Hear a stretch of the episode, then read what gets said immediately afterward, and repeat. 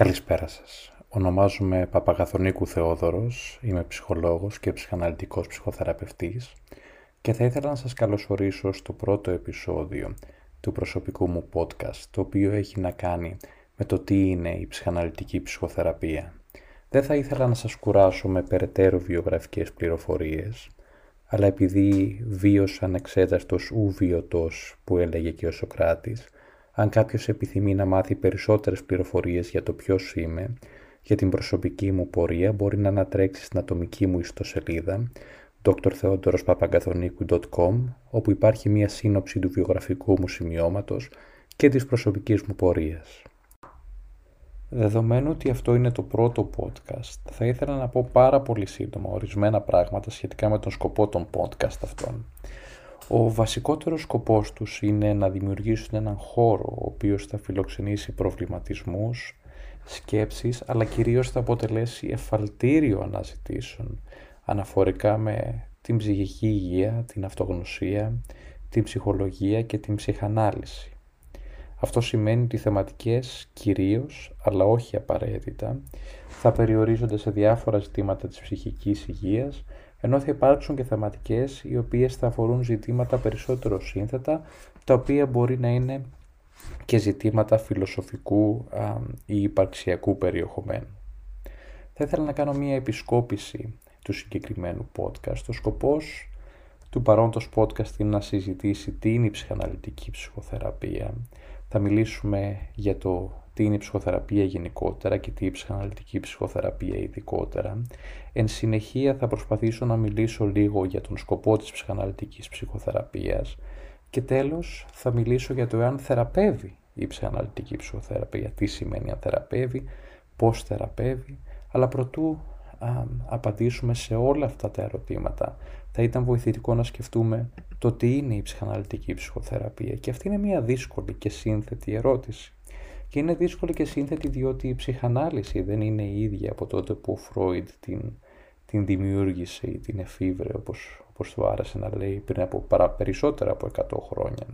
Διότι πλέον υπάρχουν πάρα πολλά είδη ψυχαναλυτικής ψυχοθεραπείας καθένα από τα οποία προσεγγίζει τον ανθρώπινο νου με ένα διαφορετικό τρόπο και διαφορετική φιλοσοφία.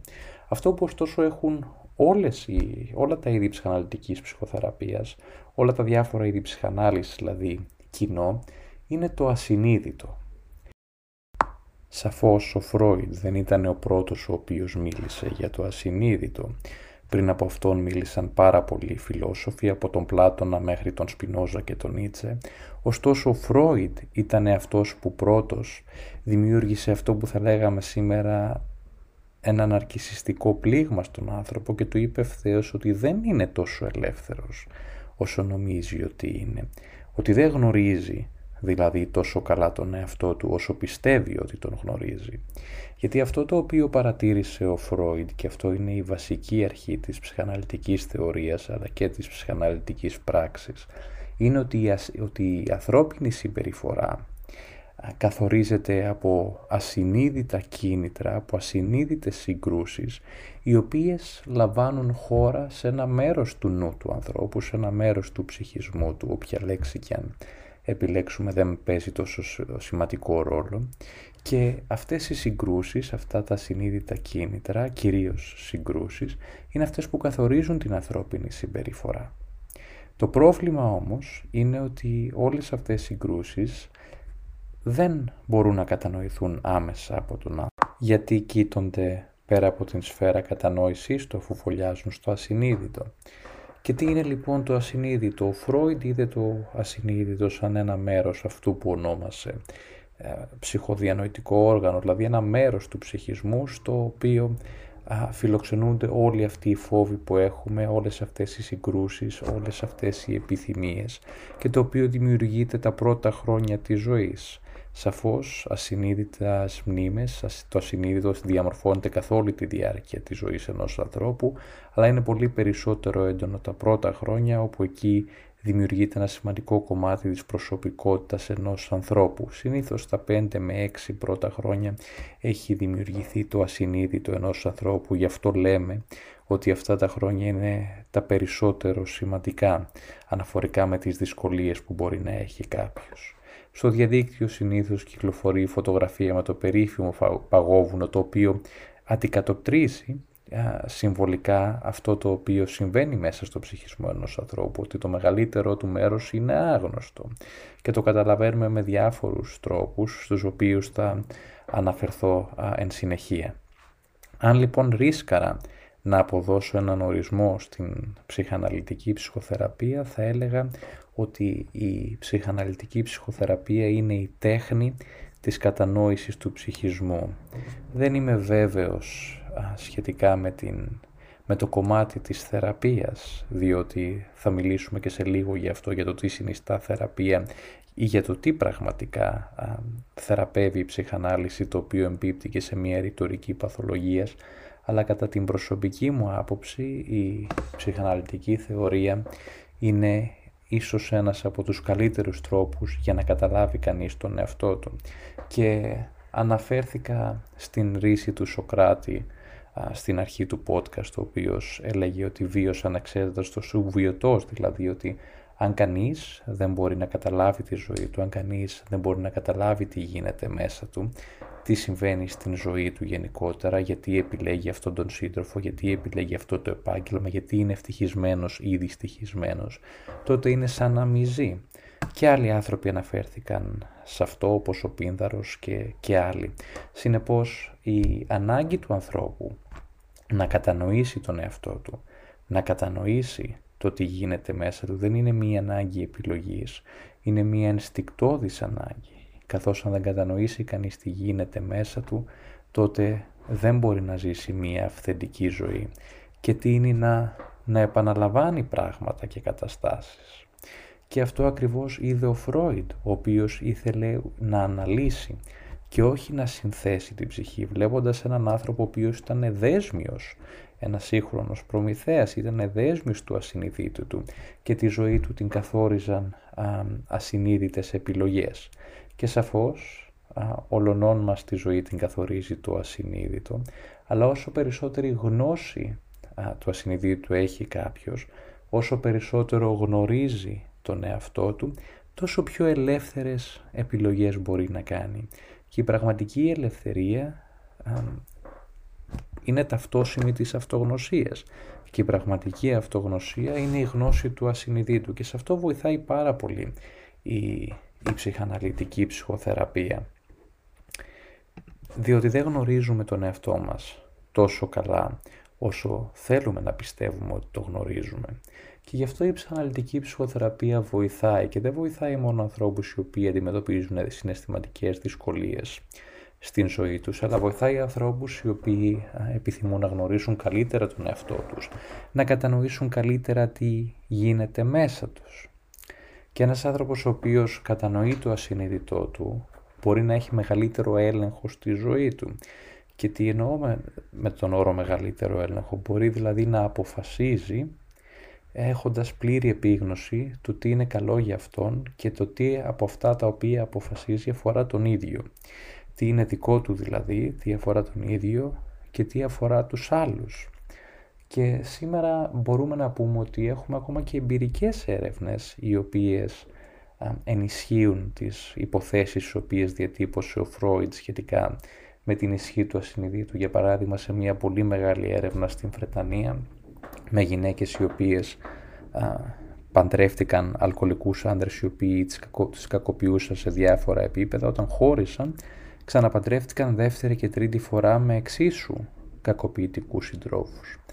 Αυτό συμβαίνει γιατί πάλι σύμφωνα με την ψυχαναλυτική θεωρία οι πρώτες σχέσεις που, διατυπώ, που βιώνει ένας άνθρωπος με συγχωρείτε στη ζωή του εσωτερικεύονται, αποθηκεύονται δηλαδή μέσα του και αποτελούν ένα καλούπι.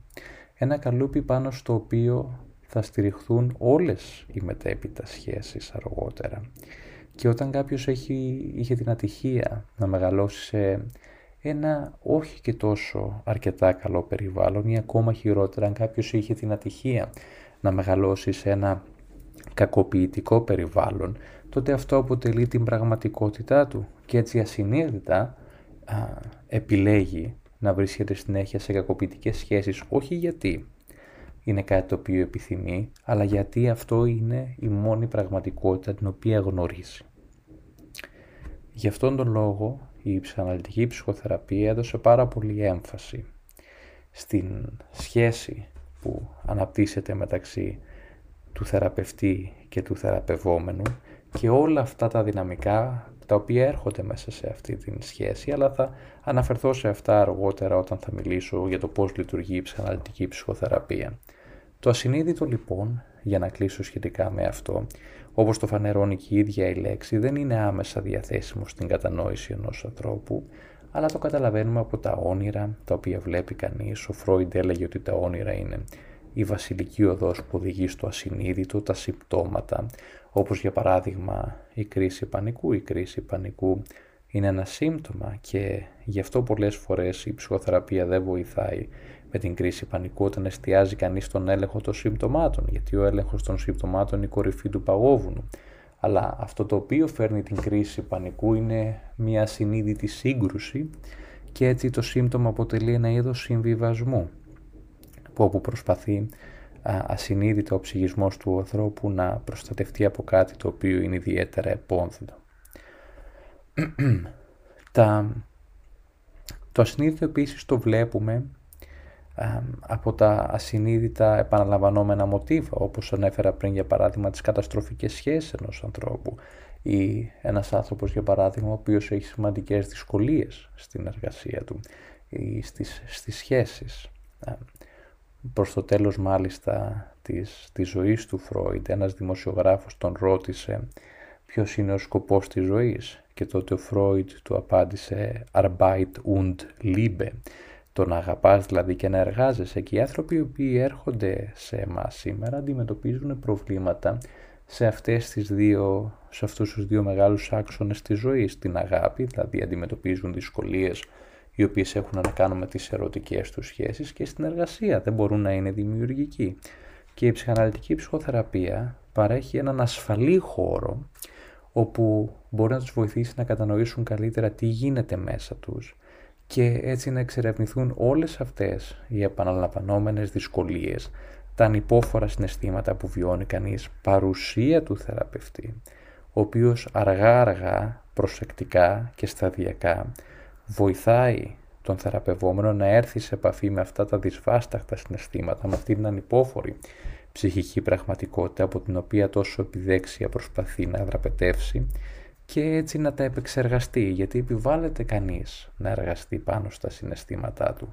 Διαφορετικά τα, τα τραύματά του θα αιμορραγούν τόσο πάνω στον ίδιο όσο πάνω και σε άλλους ανθρώπους μετατρέποντας τη ζωή τους σε μια πραγματική τραγωδία. Συνεπώς η εργασία πάνω στο τραύμα ενός ανθρώπου, η εργασία πάνω στις δυσκολίες του είναι επιτακτική ανάγκη για να μπορέσει να έχει μια αρκετά ικανοποιητική ζωή.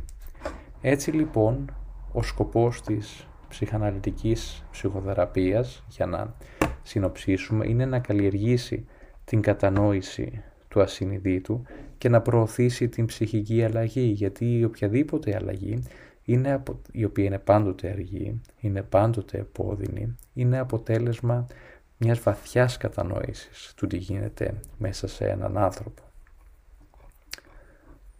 Ας σκεφτούμε λίγο τώρα για το εάν και πώς θεραπεύει η ψυχανάλυση.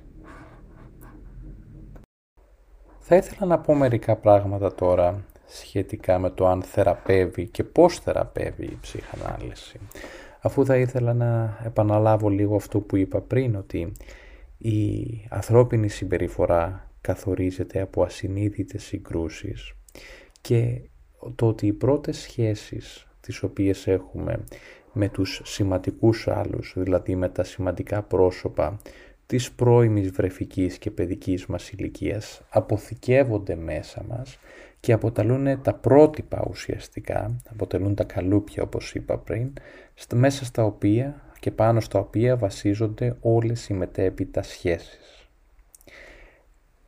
Είναι σαν να βλέπουμε μία ταινία, σαν να παίζουμε σε μία ταινία, η οποία είναι συνέχεια η ίδια, το σενάριο δηλαδή είναι ίδιο, αλλά αλλάζουν οι πρωταγωνιστές. Είναι ένα αρκετά περίπλοκο ζήτημα, το οποίο δυστυχώς δεν μπορώ να το αναλύσω ενδελεχώς στο συγκεκριμένο podcast, ενδεχομένως θα μιλήσω σε κάποιο άλλο. Αλλά όσο περισσότερο ανώριμος είναι κανείς και τι σημαίνει ανώριμος, ανώριμος είναι αυτός ο οποίος δεν έχει ε, εργαστεί πάνω στα ψυχικά του τραύματα.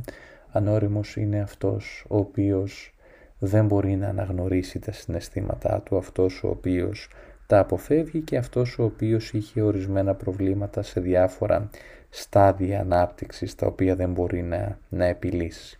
Έτσι λοιπόν βασική αρχή της ανθρώπινης συμπεριφοράς είναι η επανάληψη. Γι' αυτό πολλές φορές άνθρωποι έρχονται σε εμάς και λένε ότι έχω προβλήματα στις σχέσεις μου, έχω προβλήματα στις σχέσεις μου γιατί συνέχεια επιλέγω συντρόφους οι οποίοι δεν είναι καλοί ή έχω προβλήματα στην, στην εργασία μου, συνέχεια τσακώνομαι με τον εργοδότη μου ή συνέχεια φεύγω από τη δουλειά μου ή συνέχεια με απολύουν ή συνέχεια χωρίζω.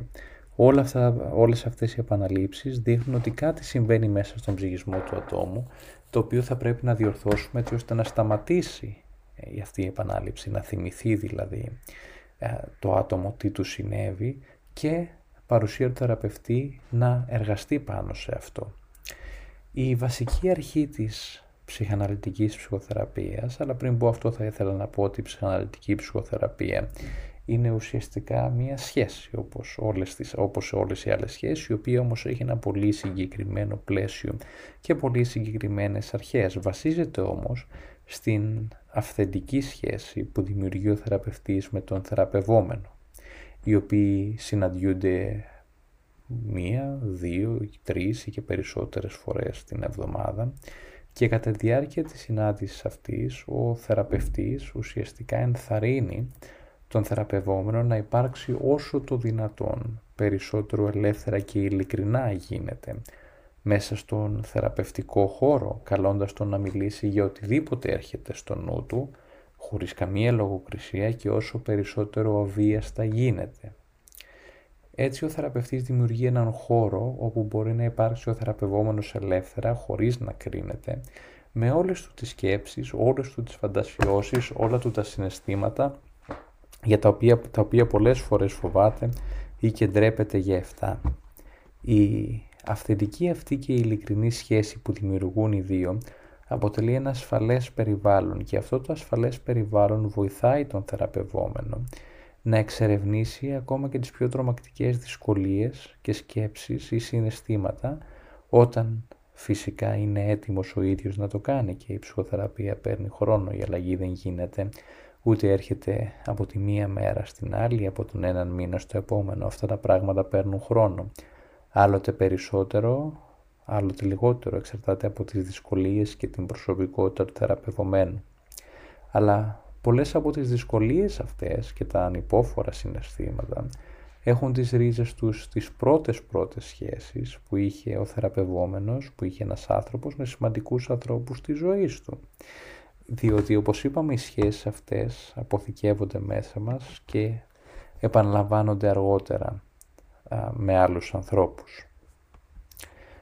Αυτή η επανάληψη έρχεται και με τον θεραπευτή, δηλαδή πολλές φορές ο θεραπευόμενος αρχίζει και βιώνει τον θεραπευτή όπως βίωνε τα σημαντικά πρόσωπα της παιδικής του ηλικίας, τον πατέρα του ή την μητέρα του και έτσι α, επαναλαμβάνοντας αυτή τη σχέση, ο θεραπευτής τον βοηθάει να κατανοήσει την επανάληψη αυτή. Τον βοηθάει να κατανοήσει ότι μεταφέρει καταστάσεις, συναισθήματα και συμπεριφορές πάνω στον θεραπευτή και έτσι τον βοηθάει ουσιαστικά να τα διαχειριστεί καλύτερα και να τα λύσει μέσα στην θεραπεία. Τον βοηθάει να τα εξερευνήσει, να επεξεργαστεί τις συγκρούσεις, τις δυσκολίες και τα συναισθήματα αυτά με ασφάλεια και ελευθερία και έτσι αν μπορέσει να τα διαχειριστεί ή να τα λύσει, ή αν δεν μπορέσει να τα λύσει, αν μπορέσει να τα διαχειριστεί, αν έχει γνώση αυτών μέσα στον θεραπευτικό χώρο, τότε μπορεί βαθμία να τα χειριστεί καλύτερα και στην ζωή του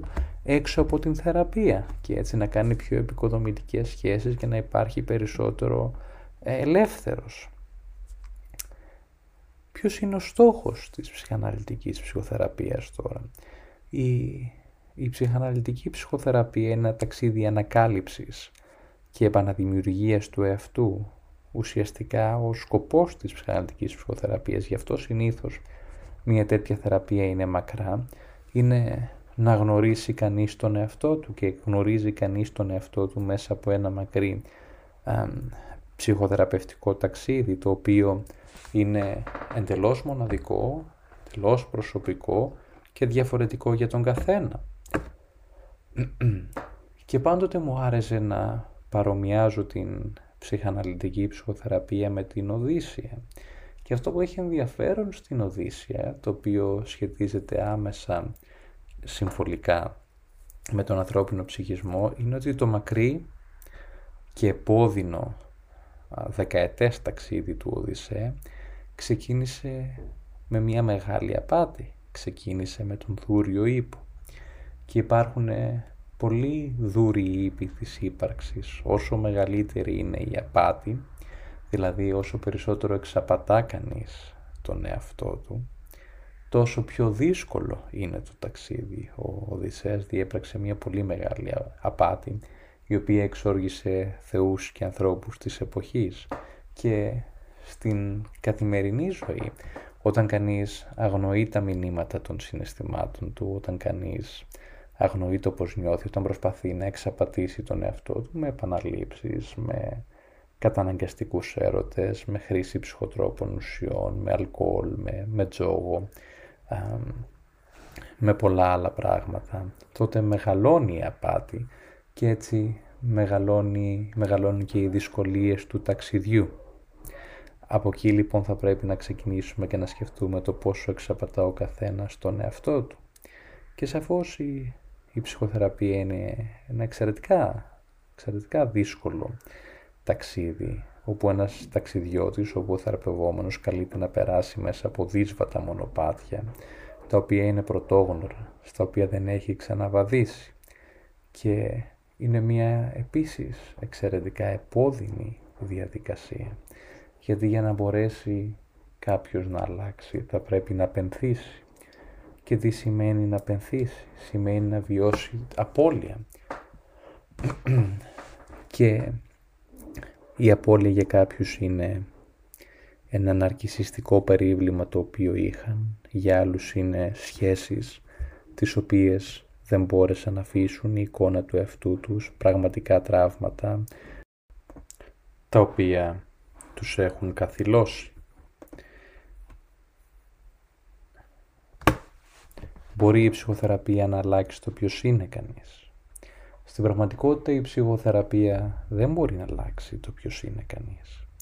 Βοηθάει έναν άνθρωπο να αντέχει τον εαυτό του, να αντέχει τη συναισθηματική του πραγματικότητα, τον βοηθάει να γνωρίζει το ασυνείδητό του και έτσι να μπορεί να κάνει περισσότερο ελεύθερες επιλογές, να ζει πιο δημιουργικά, να ζει πιο αυθεντικά, να ζει πιο ελεύθερα. Βαθαίνει την επαφή του με τον κόσμο, βαθύνει, βαθαίνει την επαφή του με τον εαυτό του, με τους άλλους, κάνει πιο ουσιαστικές σχέσεις και έτσι βοηθάει έναν άνθρωπο να διεκδικήσει το μερτικό της ευτυχίας, το οποίο του αναλογεί σε αυτήν την ζωή. Αλλά κυρίως βοηθάει έναν άνθρωπο να στέκεται γυμνός απέναντι στον εαυτό του και να μην τρέπεται. Και δεν υπάρχει μεγαλύτερο επίτευγμα σε αυτήν τη ζωή από το να μπορεί κάποιος να σηκώνει το φορτίο της συναισθηματικής του πραγματικότητας στις πλάτες του χωρίς να καταραίει. Σας ευχαριστώ.